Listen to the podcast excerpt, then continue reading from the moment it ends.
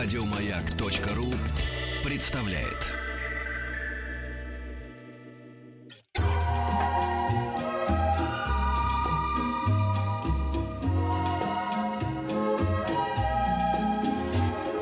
Клиника Фадеева.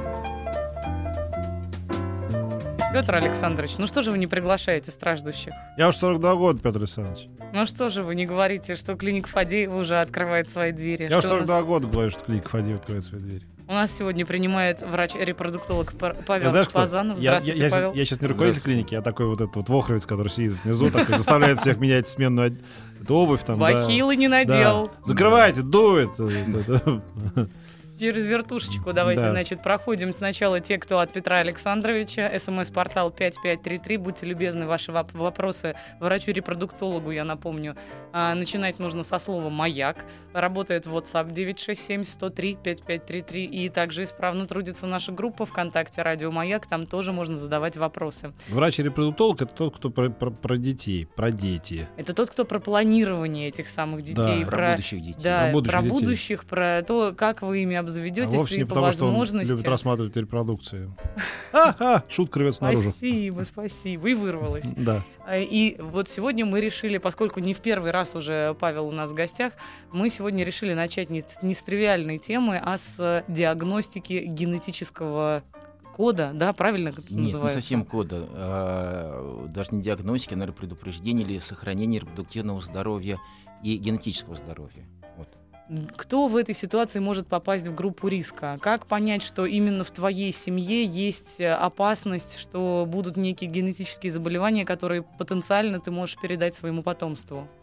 Но здесь надо понимать, что можно выделить две таких, наверное, основных группы людей. Это люди, которые действительно знают, что может быть какой-то риск у детей новорожденных. Это люди, которые страдают так называемыми наследственными заболеваниями, а генетическими заболеваниями, которые передаются с поколения в поколение.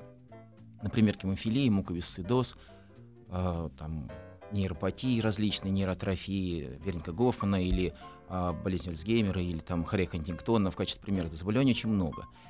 Вот. И есть люди, у которых какие-то проявляются проблемы неожиданно случайно, абсолютно трагичным образом. Не знаю, молодая семейная пара вдруг рождается, а, условно говоря, там ребенок Даун, к примеру. Да, понятно, что в современных условиях социальной адаптации людей с данным синдромом вполне возможно, но все-таки, конечно, человек, который болен, и с которым достаточно сложно родителям а, быть в дальнейшем. Или а, какие-то вдруг неожиданно... Это может случиться с абсолютно здоровыми э, отцом Конечно, и матерью, да? спонтанные какие-то, да, поломки вполне возможно, да. Это, это не значит, что где-то там через три поколения прежде это было как-то, да? Нет? Совершенно не обязательно. Нет?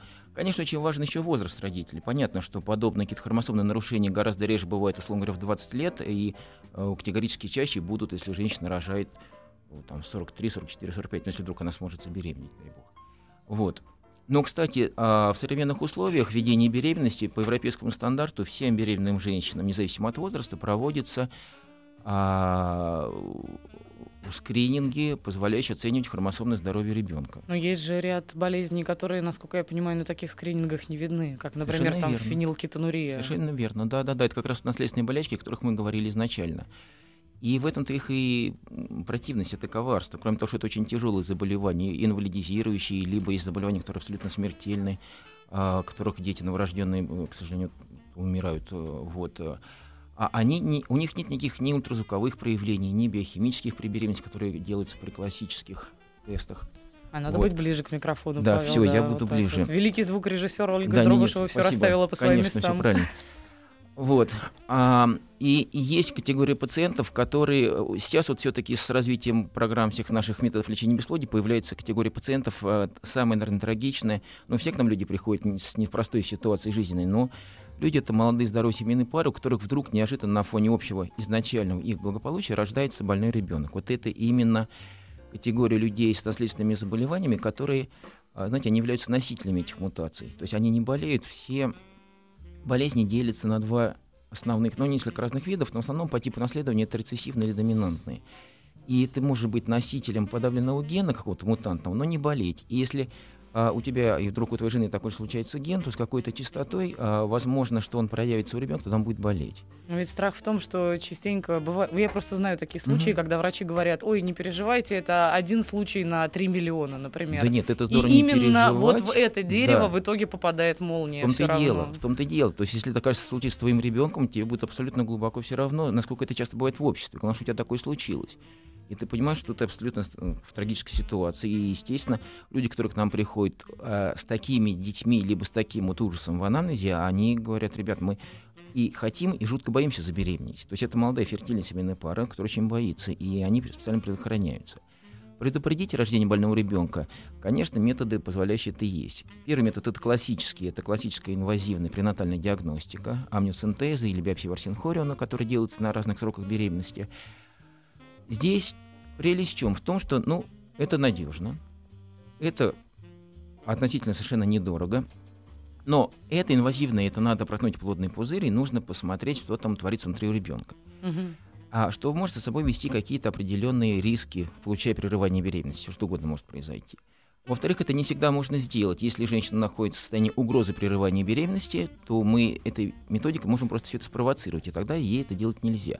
И дальше очень важный, серьезный момент, абсолютно такой домоклов меч, или как назвать, не знаю. А, если женщина ждет результата, и вдруг ей говорят, а он болен, то есть ей надо прерывать эту беременность, долгожданную беременность надо прерывать. Ситуация, прям скажем, ну, непростая. Я сейчас даже не про технические вещи, да, Это я про... конечно, просто. конечно, да. И Говорят, вот у вас больной ребенок, будете вынашивать или будете перерывать? И у нас были люди, которые приходили к нам после нескольких беременностей, которые они прерывали таким вот образом. О, боже. Да, да, да, это, ну, правда, очень тяжело. Поэтому, чтобы не допускать такой а, вещи во многом для нормального человека тупиковой, а, в общем-то, мы и применяем, ну, не только мы, конечно, это общемировой тренд, это везде применяется по всему миру, м, так называемая методика преимплантационной генетической диагностики. Основное а, преимплантационное имеется в виду, что мы сможем оценить качество, точнее, здоровье эмбриона.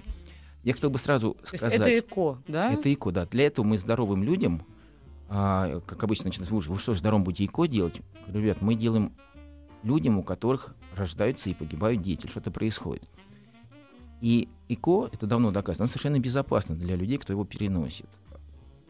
Но при этом мы не заставляем женщину делать аборт за абортом.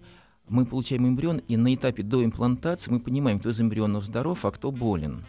Более того, мы параллельно можем посмотреть и хромосомные какие-то нарушения у этого эмбриона. То есть мы смотрим его хромосомы и вот это моногенное заболевание. А, соответственно, никому не захочется, чтобы ребенок был здоров по основному заболеванию, и чтобы он оказался той же самой какой-то хромосомной поломкой, а, м, которые бывают. Вот. И, соответственно, это в таком случае женщине мы в полости матки переносим уже только здорового протестированного Понятно. ну, и ребенка, микроребенка, Да. эмбрион. Слушайте, а есть случаи, когда люди, зная о том, что у них э, родится больной ребенок, не прерывают беременности, и как бы, да, говорят, ладно, пускай Вот родится. и это я не знаю. Такие люди к нам и не приходят, если они рожают сами и как-то что-то пытаются это сделать. Но в современных условиях люди, кажется, мне все-таки нормальные. В основном люди как-то все-таки мыслят ну, так э, стратегически на будущее. Но есть, кстати, и семейные пары сейчас уже пошла. Не, просто вы говорили про моральный да. выбор, да, что либо вот так, либо вот так, да, то... Смотря то- какое заболевание. Есть же Ага. заболевания, которые очень тяжелые, с ними можно справиться. Вот, например, та же самая гемофилия, например, да, сейчас против этого сделаны определенные препараты. С этим умеют бороться, замечать там все эти факторы свертывания, которые отсутствуют. Мгм. Или фенилкетонурия. Есть э, а, методы а, выхаживания этих детей. Но это зависит исключительно от воли родителей, от их силы и от силы воли, от их общего, в прямом смысле, героизма. Потому что если ребенок тяжело больной, ты понимаешь, что ты должен этим заниматься всю свою жизнь. Мгм. Вот. И э, это очень непростая ситуация. Ну, какая-то, а какая-то болезнь, там вот миотрофия верника Гофмана, где ребенок сам не может дышать, и где вот он бедненький и там на ранних сроках умирает. Да. Но Имеет ли есть- смысл таким родителям присмотреться к своим, э, что называется, семейным анамнезам? Потому что ведь не все семьи хранят э, тщательно все больничные листы пре- предков для того, чтобы понять, кто каким отклонением а, страдал, были ли какие-то наследственные заболевания, на что просто нужно обратить внимание для того, чтобы понять, нужно идти на вот эту вот предварительную диагностику вам, вашей паре или нет? Конечно, но, э, вот как раз вот вы и предварили то, что я сейчас хотел, так порывался уже рассказать. Потому что сейчас вот да, сейчас приходят а, люди, которые тут великая сила информационных каких-то пространств. Люди уже знают. А, дело в том, что приходят а, семьи, которые говорят, вот у нас никогда не было беременности, но мы знаем, ну, там условная та же самая гемофилия или условно муковисцидоз вот у нас есть. Мгм. Мы это знаем, поэтому специально предохраняемся от беременности, чтобы, не дай бог, не было больного ребенка. Вот такие, да, такие семейные пары появляются. А, причем эти заболевания, что интересно, они же бывают как проявляющиеся сразу, так и бывают заболевания а, поздно манифестирующие, поздно проявляющиеся. Когда человек заболевает уже там к какому-то возрасту достаточно выраженному, как то же самое там Альцгеймер или там Хария Хантингтона. А, что, впрочем, не облегчает ситуацию, потому что он понимает, что перспективы на будущее все-таки, опять же, жить надо долго и счастливо. Слушайте, но с Вот. другой стороны, а получается, простите, пожалуйста, а получается, что э, вот как, когда мы заранее проверяем эмбрионы до ЭКО, мы даже можем проверить, будет ли предрасположенность к болезни Альцгеймера у этого ребенка. нет, нет, нет, нет, нет. А, ну, э, с Альцгеймером я немножко приврал, это сложное очень заболевание, просто Вот оно такое, такое на слуху просто. Да. А, есть а, заболевания, которые очень легки для диагностики, там буквально несколько мутаций, есть такие, которые очень сложные, и в них может быть какие-то комбинации этих самых а, изменений. Но а, все болезни мы не можем проверить. Когда говорят, ребят, ну а что, возьмите и на все проверьте сразу. Это невозможно, потому что заболеваний тысячи, комбинаций может быть столько, что мы можем работать только с конкретной мутацией, которую к нам, грубо говоря, приносят родители. Кроме того, Мгм. это фактически, э, если совсем доводить это до абсолюта, это да- давайте проверим судьбу моего ребенка. Да, Да-да-да, Вот, и э, как там хотел типа, сказать, что... Да, и вот это тут э, сейчас... когда он станет миллионером, э, если он не станет миллионером к 30 Ну, годам, когда хотя бы я давайте- стану миллионером, да, да. да, да, да. Давайте вот, ну, то есть это, мы и так, честно говоря, залезаем не в наше дело, да? А, Ну, то есть, а, так условно говоря. Нет, нет, нет, боже упаси. Я хотел Да, сказать, да. что не наше дело, мы не залезаем. Ну мы да. не занимаемся Евгеникой никакой. Да, да, да, да, это, да, конечно, да. очень важный вопрос. Да, да. Мы не делаем а, людей красивых, умных Да, или да, чего-то еще. да. Это все биология. Да, мы Да. только заболевания вычленяем. И все, конечно. Можно я прочту? Тут смс пришла. Год назад у меня родилась дочка с уретерогидронефрозом. Выявили на 30-й неделе, никто... Еще раз проч- прочту, как Да. написано. Уретерогидроз... Что-то нет, это не могу. Уретерогидронефроз. Да. Вот так вот. Гибель Вывели- диктора. Да, но это да, это сложно. Но вывели на 30-й неделе, никто из моих родственников или родственников мужа не страдает п- патологиями мочеполовой системы. Первый ребенок тоже здоров. Это генетическое заболевание? Может ли оно проявиться у потомства моих детей? Мила спрашивает. Вот на свете очень много разных заболеваний, и они не все имеют под собой генетическую какую-то природу. Есть заболевания, которые никак с этим не связаны. Это особенность развития эмбриона. На самом деле есть такая специальность генетики-синдромологи. Это клинические генетики, которым приводишь ребенка, и он смотрит и по совокупности клинических проявлений говорит, вписывается ли это в какой-то наследственный синдром, либо не вписывается, либо это случайная какая-то поломка. Поэтому, конечно, нужно пойти а, к такому специалисту, к клиническому генетику, и с ним это все проговорить.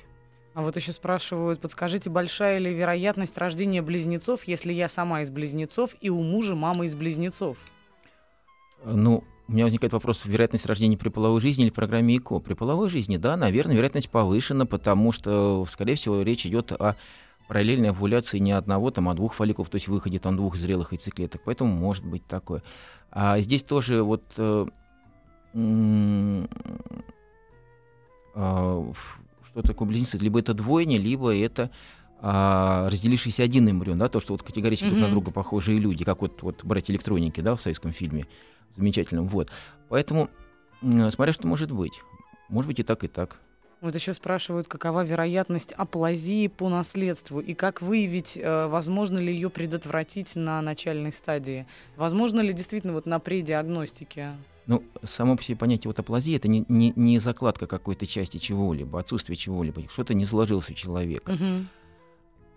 Чего аплазии, какая форма и что и где это может быть. А- Уточните. А, опять же, да, надо понимать, что а, невозможно по короткому сообщению ставить такой, ну, все-таки серьезный такой диагноз. И это надо идти к а, генетику, если на приеме с ним сидеть, все это разбирать. Так, еще спрашивают, сейчас одну секундочку.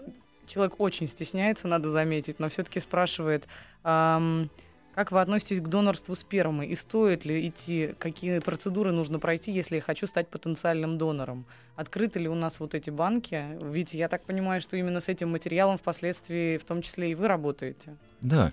А, надо сказать сразу, что донация спермы, донация яйцеклеток и программа суррогатного материнства официально разрешены в России. Они прописаны в приказах Минздрава, прописаны в федеральном законе «Основа защиты здоровья граждан Российской Федерации». Вот. Поэтому, конечно, все это можно делать. Объем обследования потенциального донора спермы достаточно большой. Ну и нет смысла сейчас его перечислять. Он, э, можно открыть э, те же самые приказы Минздрава, там номер 107, там все это написано. А, чтобы стать донором спермы, может просто позвонить в какую-либо клинику из клиники ЭКО и спросить, как это сделать, как мне куда обратиться. И там все человеку подскажут. Вот еще уточняют, как же, как же выяснить, э, был ли у нас в роду, ну, например, муковисцидоз, ведь в те времена не было возможности диагностики таких заболеваний, человек просто умирал, а от чего никто не понимал. Да, совершенно верно. И как раньше, ну да, вот, ну умер и умер, что ж поделать. А дело в том, а, что а, проверить это достаточно просто. Это сдается кровь. А муковисцидоз весьма такое сложное заболевание. Там больше полутора тысяч мутаций патогенных. Но в нашей популяции, вот, ну, в нашей стране в основном, там порядка 36, от 17 до 36 по разным наблюдениям мутаций. Можно сделать очень просто. Прийти в лабораторию и сказать, ребята, я хочу сдать кровь на наиболее частые наследственные заболевания. Потому что наследственные заболевания колеблются в огромном совершенно а, Там очень, очень большой посев, что называется, нужно нет, делать, нет, да? Нет, я не имел в виду. А, частота встречаемости заболеваний очень сильно колеблется. Например, а, нейросенсорная глухота, она бывает, там, условно говоря, там, у каждого 70 человека он носитель этого гена. Есть какие-то крайне редкие заболевания, которые бывают там у одного на 500 тысяч только эти мутации, ну, там частота рождаемости может быть такая крайне редкая. Поэтому, конечно, все на свете проверять невозможно и не нужно. А сдать кровь на наиболее часто наследственные заболевания – это разумно. Причем, если заболевания рецессивные, то ты можешь быть носителем этого не знать. Да? И а, если вы а, с партнером собираетесь обзав... ну, с партнершей, на всякий случай хочу сказать, собираетесь обзавестись а, потомством, то достаточно одному человеку это сдать, потому что если он не носитель какой-либо мутации, то заболевание не проявится. А если заболевание какое-то доминантное, то так и так человек будет болеть и будет об этом знать, конечно. Ну, однако же современная медицина позволяет нам все-таки воспользоваться э, ЭКО. И, насколько я понимаю, давайте просто напомним о том, что есть э, в этой программе и такая вещь, как э, бесплатные операции по... Как же это называется? Я по федеральным раз... квотам. Да, по федеральным квотам, есть. точно. Но ЭКО, ЭКО входит, но с этими показаниями ЭКО не входит, и ПГД туда не входит. А-а-а. ЭКО по федеральным проплатам, по бесплатным, э, ну, для пациента бесплатно, да, разумеется, э, это семейные пары, которые страдают бесплодием.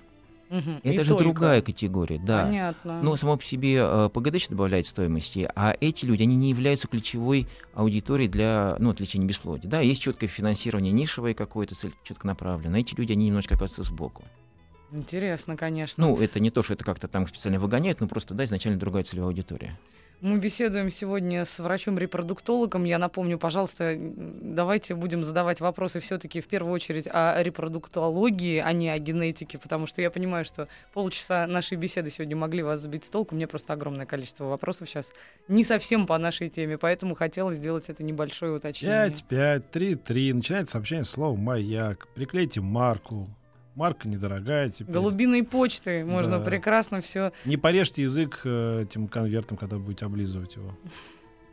Будьте любезны. Ну и, разумеется, нужно вернуться еще к вопросу а, правильного возраста, потому что, как мы в самом начале уточнили, все-таки и даже передача вот таких генетических заболеваний тоже играет роль, в каком возрасте передается, да? Не совсем так. А если речь идет о заболеваниях наследственных, не успеем мы, боюсь, до новостей сейчас ответить ну, на этот вопрос. Того. Ну, давайте, да, вернемся сразу же после новостей середины часа и новостей спорта. У нас в гостях врач-репродуктолог Павел Базанов.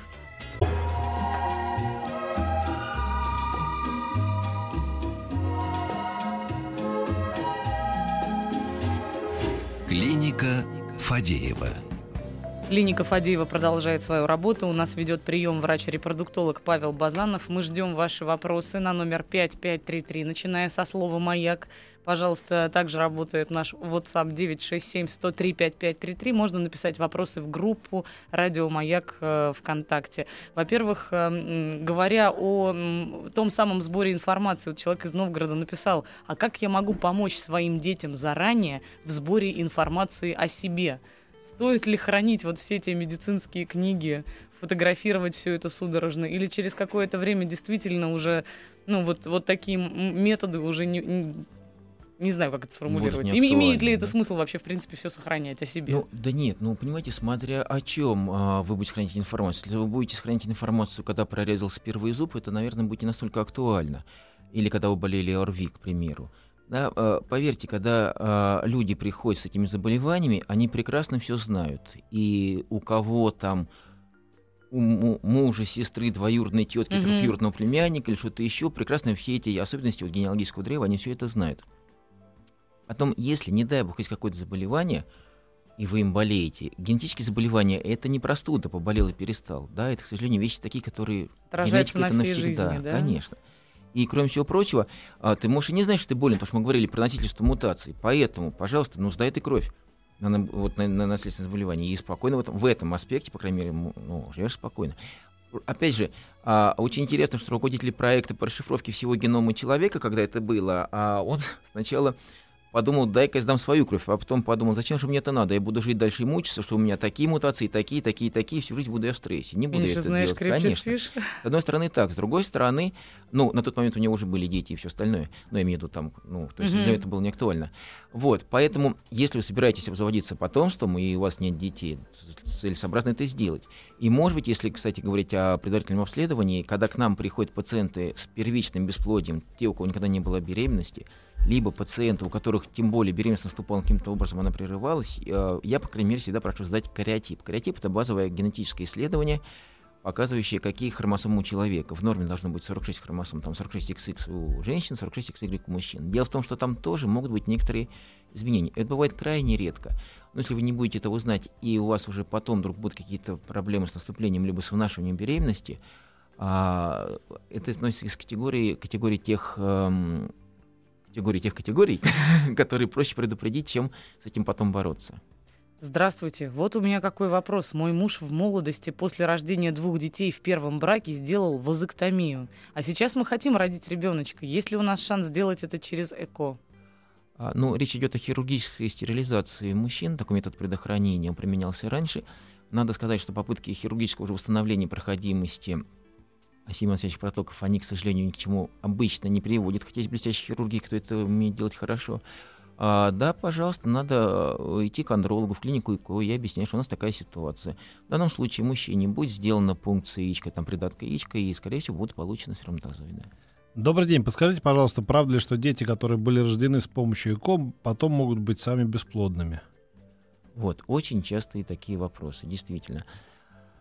А, значит, детей во всем мире после ЭКО родилось уже родилось, детей родилось миллионы уже в прямом смысле этого слова. А, эти данные, они хорошо известны. Состояние здоровья детей, их общие показатели развития ничем от общепопуляционных не отличаются. Это тоже совершенно официальные данные. Это не я придумал, это не попытка успокоить или что-то еще. Действительно, если у мужчины резкое подавление, производство сперматозоидов, у него какие-то единичные сперматозоиды находятся, при том, что мы не можем понять, почему, он там уже поназдавал и на гормоны какие-нибудь, там и на генетику, и на то же самое ковисцидоз, носительство, и все у него хорошо, и мы пользуемся, условно говоря, там вот поймали мы у него три сперматозоида в микроскопе, ими давай скорее пользоваться. И рождается мальчик, то у них, ну, с некоторым повышением вероятности может встречаться какие-то формы мужского бесплодия. В целом, дети, которые родились после ЭКО, совершенно нормальные, те же самые, ну, как это, те же самые дети, да, это та же самая биология, ну, они ничем не отличаются, это не какие-то дети, которые где-то за стеклом там жили 20 лет, и вдруг их выпустили на волю. Вот. И у этих детей, которых, опять же, как я говорил, миллионов, уже больше 5 миллионов, это были данные, несколько лет назад были данные такие данные, что их уже больше 5 миллионов, это общемировая тенденция. А, ну, не тенденция, а данные. Вот. У этих детей уже родились сотни тысяч ну, я не знаю, может, не сотни тысяч, но очень многие из них, и тоже известные вещи, они уже стали родителями всякого без ЭКО, там, который им не нужно. Прекрасно. Из Воронежа э, пришло сообщение. Спасибо огромное Павлу Александровичу за нашу дочь, которая уже три года. Едем все вместе в машине и слушаем «Маяк». Низкий поклон от всей нашей семьи. Да, спасибо большое. Это я не подстраивал. Это... Да, ну, это видно, что искренне. Да. Спасибо большое. Вот спрашивают, виден ли эмбрион на мониторе при подсадке? Могу ли я увидеть его, когда доктор введет катетер с каплей питательной и эмбрионами? Очень романтично, мне А, кажется. ну, на самом деле, э, конечно, женщина всегда очень переживает. Вопрос очень такой эмоционально напряженный. А, здесь главное, чтобы медицинские работники держали свою голову в холоде. А, ну, в смысле, чтобы мыслили, в первую очередь, не эмоциями, а чем это мысли, мыслями, да. да. Вот. Но действительно, а, эмбрион увидеть невозможно. Это десятые э, доли миллиметра. Его увидеть невозможно. Но мы всегда, когда мы делаем перенос, всегда показываем на фиксируем и показываем на УЗИ-мониторе, вот, соответственно, матку и яркую точку. Это не сам эмбрион, это именно капелька там воздуха или среды, в которой он находится. Но для нас это важно понимать, что именно мы положили куда надо, на том расстоянии, где, как, и Но всегда, почему не делать приятно человеку, мы это отрываем картинку, даем человеку с собой на память. У жены отрицательный, у меня положительный резус. Это очень опасно, спрашивает Николай. Вопрос действительно серьезный. Если никогда не было детей, у жены не было беременностей, и они не прерывались эти беременности на каком-то сроке, то, скорее всего, конечно, это безопасно. Но если женщина резус отрицательный, мужчина резус положительный, возможен появление на свет ребенка резус положительного. Это может привести к резус конфликту при беременности. Поэтому до наступления беременности надо женщине пойти и сдать кровь на антитела к резус-фактору. Если их нет, то в ходе вынашивания беременности она будет профилактически получать специальные антирезусные, иммуно, антирезусные иммуноглобулины, которые предупредят развитие иммунного конфликта. Подскажите, пожалуйста, могу ли я самостоятельно забеременеть? Одна труба частично непроходима, вторая вообще непроходима, но дети есть при этом уже ну, наверное, дети появились, пока трубы хоть как-то были еще проходимы. В данном случае ЭКО надо... поможет в таком случае? Ну, это прямое показание для ЭКО. Это классический так называемый трубно-перитониальный фактор. Это первое показание, для которого ЭКО вообще разрабатывалось. Надо понимать, что при э, наступлении спонтанной беременности в данном случае нужно будет очень сильно опасаться внематочной беременности. И при получении положительного теста на беременность проговорить эту ситуацию с гинекологом и через какое-то время не забыть сделать УЗИ, чтобы убедиться в локализации плодного яйца. Там ли оно, где надо. Моей жены молочница и фактически не проходит. Э, лечится, но помогает ненадолго. Естественно, это бьет и по моему здоровью. Это может отразиться на ребенке? Ну, на ребенке может отразиться только нервная обстановка в семье, которая может в этом случае возникнуть, и отсутствие гармонии в семейной жизни. На наступление беременности, на здоровье ребенка это никак не отразится. Но этим, конечно, надо заняться. Ну, но, в целом, это, для сохранения качества жизни, да. И на эмоциональном уровне, да? Потому что напрямую не может э, молочница жены Э, влиять на здоровье? Нет, нет, конечно, нет. Здоровье нет. На репродуктивном потенциале не, не отражается человек. Это просто, что если все злые и все вокруг бега друг друга обвиняют, то, конечно, это ну тяжело. да. Здравствуйте. Может быть и глупый вопрос, но все же хочу спросить. У меня остались две после... два последние эмбриона, трехдневные. Подскажите, пожалуйста, как повысить имплантацию эмбрионов? Надежда только на них очень хочется деток. Врач хочет переносить в этот раз в естественном цикле. Лучше это или хуже? И хэтчинг делают. Делают ли трехдневочкам? Можно или нельзя? Крик души. Да, на самом деле крик души действительно, а, ничего сказать не могу, потому что не знаю, какая ситуация с эндометрием, что там, как он сам себе растет. Да, это часто делается. По международной статистике, опять же, поймите, я не могу, не понимая ситуации, каким-то образом сейчас направить врача. Он скажет, ребята, ну такие умные, сами занимайтесь. Будет абсолютно прав. Да, потому что он знает пациентку, у него есть какая-то сложившаяся концепция, как вести человека. А, зависит от возраста человека. А, по международным данным, если женщина, условно говоря, там, до 30 лет, то ЭКО в естественном, ну не ЭКО, а криопротокол в естественном цикле так же эффективен, как на фоне заместительной гормональной терапии. Если на фоне гормонов не получалось, то целесообразно, почему нет, можно попробовать, если цикл валяторный, если хороший, красивый, здоровый эндометрий, качество которого подтверждено биопсией, ну, там, может быть, гистероскопией. Юбилейный тысячный раз, но все-таки нужно ответить. Добрый вечер. У нас три мальчика. Можно ли на ЭКО выбрать девочку? А, технически можно, по закону нельзя. Ну, то есть выберут, но выберут врачи, если что, правильно? А, Только дело врачи том, будут Дело знать. в том, что так называемая селекция пола в России теперь запрещена а, законом. И вот эта ситуация, когда люди говорят, ребята, у нас же столько, нам хочется хоть кого-то вот другого пола, а, очень сложно что-то по этому поводу. Ну, селекция имеется в виду, что вы только будете знать, кто у вас будет, мальчик или девочка. Это имелось в виду. Да, да, да. То есть люди идут. То есть теперь, на... теперь, теперь, когда спрашивать, кто там будет, мальчик или девочка, люди не будут знать, кто там мальчик. Нет, нет, нет. Смотрите, внешне, внешне эмбрион одинаковый. Мальчик как колобок. Вот да. комок клеток. Кто он, мальчик или девочка, никто не знает. Да. Пока беременность не начнется, и пока там на каком там сроке беременности не увидит на УЗИ, непонятно. Методика как раз ПГД, о которой мы раньше говорили, при имплантационной генетической диагностике, она, конечно, позволяет нам понять половую принадлежность эмбриона. Но я всегда тоже говорю, что не надо, вот, вот есть которые вещи некоторые, в которые не надо влезать. Вот если а, есть ситуация, которая не является абсолютным показанием ПГД, не надо просто так ее делать. А. А, просто это называется, ну, как-то не чеши, или, наоборот, не чеши, да. не чеши, да, вот да. не надо туда лезть. Это надо биоптировать эмбрион, надо его определенным образом там да. доращивать, выращивать, биоптировать, потом криоконсервировать. А как, почему это запретили? Потому что кто-то прерывал э, беременности, узнав, что ну, будет я там, думаю, типа, что девочка, очень... а не мальчик. Почему нас что-то запрещать, мне крайне сложно это объяснить логическим ага. образом. А, в Японии же была такая история, в ты Китае. же помнишь? В Китае, да, прошу да. прощения. Да выяснили, что там будет девочка или мать, да, тогда да, не надо, там да? же, там типа... же они все хотят, да, ну, в свете ограничения рождаемости все хотели мальчиков, потому что женщина не человек, а мальчик все-таки это мальчик, и поэтому все делали КОС ПГД, выбирали мальчиков. Да, там это делает, оно как-то тоже насколько я знаю, подзапретили.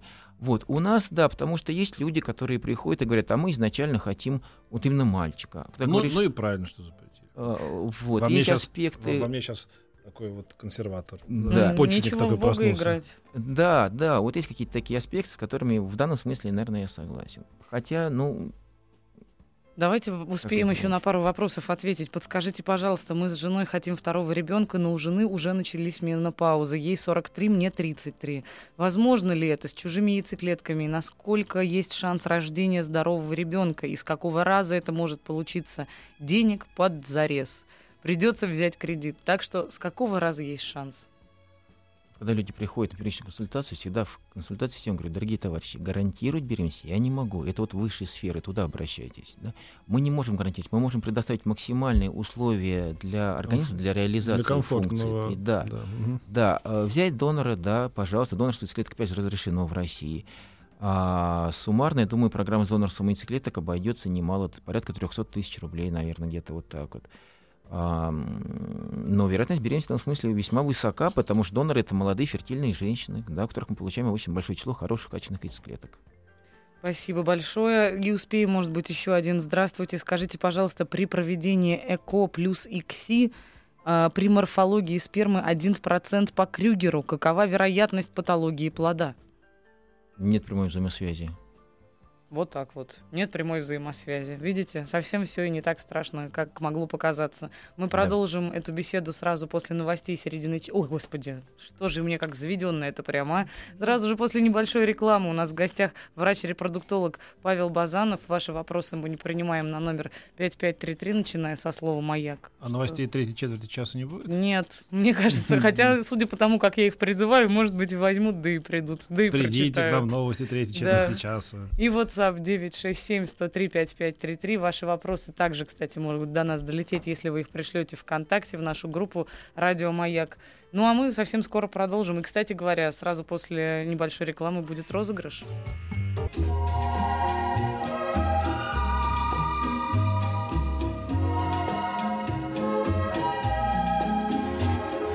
Клиника Фадеева. Мы продолжаем. У нас в гостях врач-репродуктолог. Ваши вопросы на 5533, начиная со слова «Маяк» или WhatsApp 967-103-5533. Здравствуйте. Uh, у меня ранний срок беременности по ЭКО, и, о ужас, весь дом болеет ветрянкой. Насколько это опасно? Я ветрянкой не болела, мне 22 года. 22. Да, 22. А, значит, надо ну, я надеюсь, что не должно быть опасно. Нужно просто пойти посмотреть, я болела, не болела. Просто надо пойти к иммунологу или просто сдать кровь на наличие иммунитета к данному заболеванию. Если когда-то болел, то это совершенно не опасно. Ну, и, и мне кажется, вообще лучше бы убраться, да, из, вот, из, да, из, из конечно, этого дома. Да, да, да, самое главное, про это я не сказал что-то, конечно, да. Да, как-то Вообще, это же как-то странно, что изначально люди, где беременны, все решили вместе поболеть, никуда не уходить из этого дома, да. Раз ну, живем, конечно. надо жить вместе, ну, да. Да нет, угу, нет, нет, нет, нет, ребята, садитесь куда угодно, и ноги в руки, и туда, в какой-нибудь пансионат. Расскажите, как влияет да. психологическое состояние женщины на зачатие? Я 10 лет не могла забеременеть, но когда отключила голову, то сразу случилось чудо. Да, очень влияет. Вот своим примером, как раз вот хотел сказать пациент, вот звонящий, звонящий как раз про это, это и подтверждает. Это крайне важно. И, знаете, и бывают такие забавные ситуации, при которых люди долго готовятся к ЭКО, у них ничего не получалось, они три раза поругались, три раза помирились, потом решили делать ЭКО, в напряжении куда-то поехали отдохнуть, и приезжают беременные, потому что, ну, все равно ничего не получается, эх, все равно делать ЭКО, как-то расслабляются люди. Конечно, влияет. А психологическое бесплодие очень известный такой важный фактор. И с учетом этого мы даже специально пригласили у нас работать замечательный психолог, который с этими людьми разговаривает и как-то их пытается ну, как настроить. О том, я, например, по опыту своей семейной жизни могу сказать, что я могу пять раз поругаться с женой без всякого ЭКО. Вообще ЭКО ни разу не делали. Так что это никак не влияет, на мой ну, взгляд. Да. Может быть, ИКО в нашем случае как-то разгрузит э, психологическую атмосферу. Не Потому исключено. что чаще всего не бывает просто. Ну Нам дали квоту на ЭКО по женскому фактору. У меня нормозооспермия, но мне прописали БАД спермактив. У меня к БАДам скептическое отношение. Скажите, пожалуйста, имеет ли смысл их принимать? Ну, я не знаю, как бы такое сказать, чтобы это не прозвучало рекламы либо антирекламы всяких БАДов, но единственное могу сказать, что если у человека норма зооспирина, то есть нормальное состояние чего-то, то чего норму-то улучшать? Норма, она уже норма. Чтобы норма еще более нормальной была. Чтобы, Ну да. чтобы пожирнее, как говорится. Для- да, Ну, для чего да. для- т- собираете деньги? На ремонт провала. Зачем? Да, Чтобы да, не да. очень проваливался. У подруги сахарный диабет, наследственности нет. Какова вероятность рождения здорового ребенка? Ребенок пока в планах. Ну, это мультиф- э, мультифакториальное заболевание. Предрасположенность, да, она передается. Будет болеть, не будет болеть, крайне сложно предупредить. Но еще, кстати, очень важный момент, надо понимать, что, конечно, это не повод отказываться от детей, потому что, слава богу, медицина развивается весьма хорошо, несмотря на все усилия по реформированию Ну уж сахарный современной диабет мы медицины. точно научились как-то справляться. А, крайне тяжелое все равно заболевание, но в Это выраженных понятно, но- формах. но Но, не в- ну, не я то, к тому чтобы- и клоню. Да, да, не, да, не к да. тому- не- не к тому, что это повод Упал и, и да, умер. да, конечно, от нет, ребенка. конечно, нет, с этим уже научились как-то справляться, как и с некоторыми, опять же, наследственными заболеваниями. же, Ну, как-то вот люди компенсируют, то же самое, как то, что мы говорили, фенилкетонурия, как-то живут нормально, да? Постепенно Да. научаются, научиваются с этим как-то, в общем-то, жить дальше. Мгм. Морфология по Крюгеру 3%. Является ли показанием к ЭКО? А, Это ниже э, нормативных параметров может являться. И Если есть такие отклонения не очень выраженные, надо просто еще раз передать сперму и посмотреть. Если она будет в таком же э, уровне, качество ее, то обратиться к контрологу, может, можно ее улучшить. Спасибо большое. А, нет, нет, давайте мы А еще у нас поговорим. есть еще? Ну, конечно, Хорошо, лучше. всё, Песню, что ли, давайте, или давайте. люди тут страждут. Подскажите, пожалуйста, хочу родить, э, мужа нет. Можно ли сделать ЭКО, воспользовавшись банком спермы? И Сколько это может стоить? Да, конечно, это можно сделать. Если совершенно нормально здоровье репродуктивно трубопроходимо, можно сделать инсеминацию спермы и донора. А в данном случае, сколько будет стоить, ну, какой метод потребуется, не знаю. Одна порция спермы донора стоит порядка 10 или 11 тысяч рублей. Вот, конечно, можно сделать. В том же самом приказе Минздрава говорится, что лечение бесплодия проводится семейной паре или одинокой женщине. У моей супруги н- налеймелйома передней губе шейки. Господи, я не могу это прочитать правильно, видимо. Очень долго не можем забеременеть. Что посоветуете? Пытаться дальше или делать ЭКО? Ну, честно говоря, не очень понял. А взаимосвязи, опять же, с бесплодием я не очень вижу. И не знаю, что, э, о чем идет речь, насколько это выражено. Сходить надо прям да посмотреться и разобраться. Еще очень многие спрашивают о том, можно ли диагностировать вот так вот предварительно рак. Вот, например, если в семье было много случаев, э, можно ли при помощи ЭКО сократить шансы потенциального заболевания ребенка? Самая известная в данном случае форма это рак молочной железы, предрасположенность у BRCA1, BRCA2 гены, которые можно вычленить у эмбриона. Это можно сделать. А, но нужно понимать, что, опять же, в большинстве случаев рак является не исключительно наследственным заболеванием, а просто с предрасположенностью, то есть заболеванием во многом мультифакториальным. И вообще, чем дольше мы все живем, тем выше вероятность онкологических заболеваний. Это известно, она появляется все-таки более в позднем возрасте. Вот, совсем исключить рак невозможно. Подскажите, пожалуйста, чем опасен амниотический тяж при беременности во втором и третьем триместре для ребенка? Ну, значит, это нужно смотреть, насколько все это э, выражено, и нужно, опять же, идти к акушерам, с ними разговаривать. Прошу прощения. Да. сейчас, одну секундочку, секундочку. Ох. Спрашивают просто... Мне 26, жене 25. Не получается забеременеть, что делать? Ну, к несчастью, никаких больше вот подробностей я пытаюсь посмотреть про этих людей. Нам неизвестно, сколько не получается забеременеть. Ну да, как долго не получается, и что? Ну, есть стандартный перечень обследований. Ну, первые супер базовые вещи это сдать сперму, проверить качество, посмотреть овуляцию, происходит, не происходит у женщины, посмотреть проходимые трубы. Вот такая, ну, наверное, такие тут супер базовые вещи. А, Сдать э, гормональный профиль профиль на второй-третий день цикла. А уже с какой-то готовой вещи. Только я умоляю, не надо 25-летним людям 10 лет подряд лечить уреоплазму или микоплазму. Вот, этим заниматься не надо. И сразу же сдавать, например, на какие-нибудь страшные инфекции, передающиеся половым путем. Ну, что-то вот такое привычное советское. Этим не Да. надо заниматься. Добрый день. Был эко-протокол по мужскому фактору пролет. После разбора врач-андролог предложила мужу в следующем протоколе принять ударную дозу тестостерона, как в немецких клиниках. Можете пояснить цель и результативность таких новшеств? Нет, не могу. Абсолютно, и, опять же, не зная подробностей, о чем идет речь, не могу комментировать не без достаточной информации. Ну что же, маловероятно. Сейчас, секундочку. Секундочку, господи, сколько вопросов. Я просто не знаю, какой выбрать, честное слово. Ну, давай на последней минуте мальчик. Что Первого. надо пить, чтобы подготовить организм к беременности? Свежевыжатые соки. Жить спокойно, на самом деле, надо. И пить фолиевую кислоту. Это международное требование, обязательная рекомендация. Фолиевая кислота или просто поливитамин для беременных.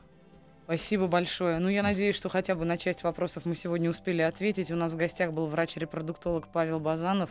Ваши вопросы мы принимали и будем принимать. Если вы что-то пропустили, обязательно присылай... О, обязательно можно все переслушать на сайте радиомаяк.ру. Подкастах? А я что-то устала, да. Мне Ну. кажется, нам надо уходить потихоньку. Давай, до завтра. Давай. До завтра? Да. Ну, до завтра, ладно. До свидания. Спасибо, Спасибо, большое, Спасибо. Павел. До свидания. До свидания. Еще больше подкастов на радиомаяк.ру.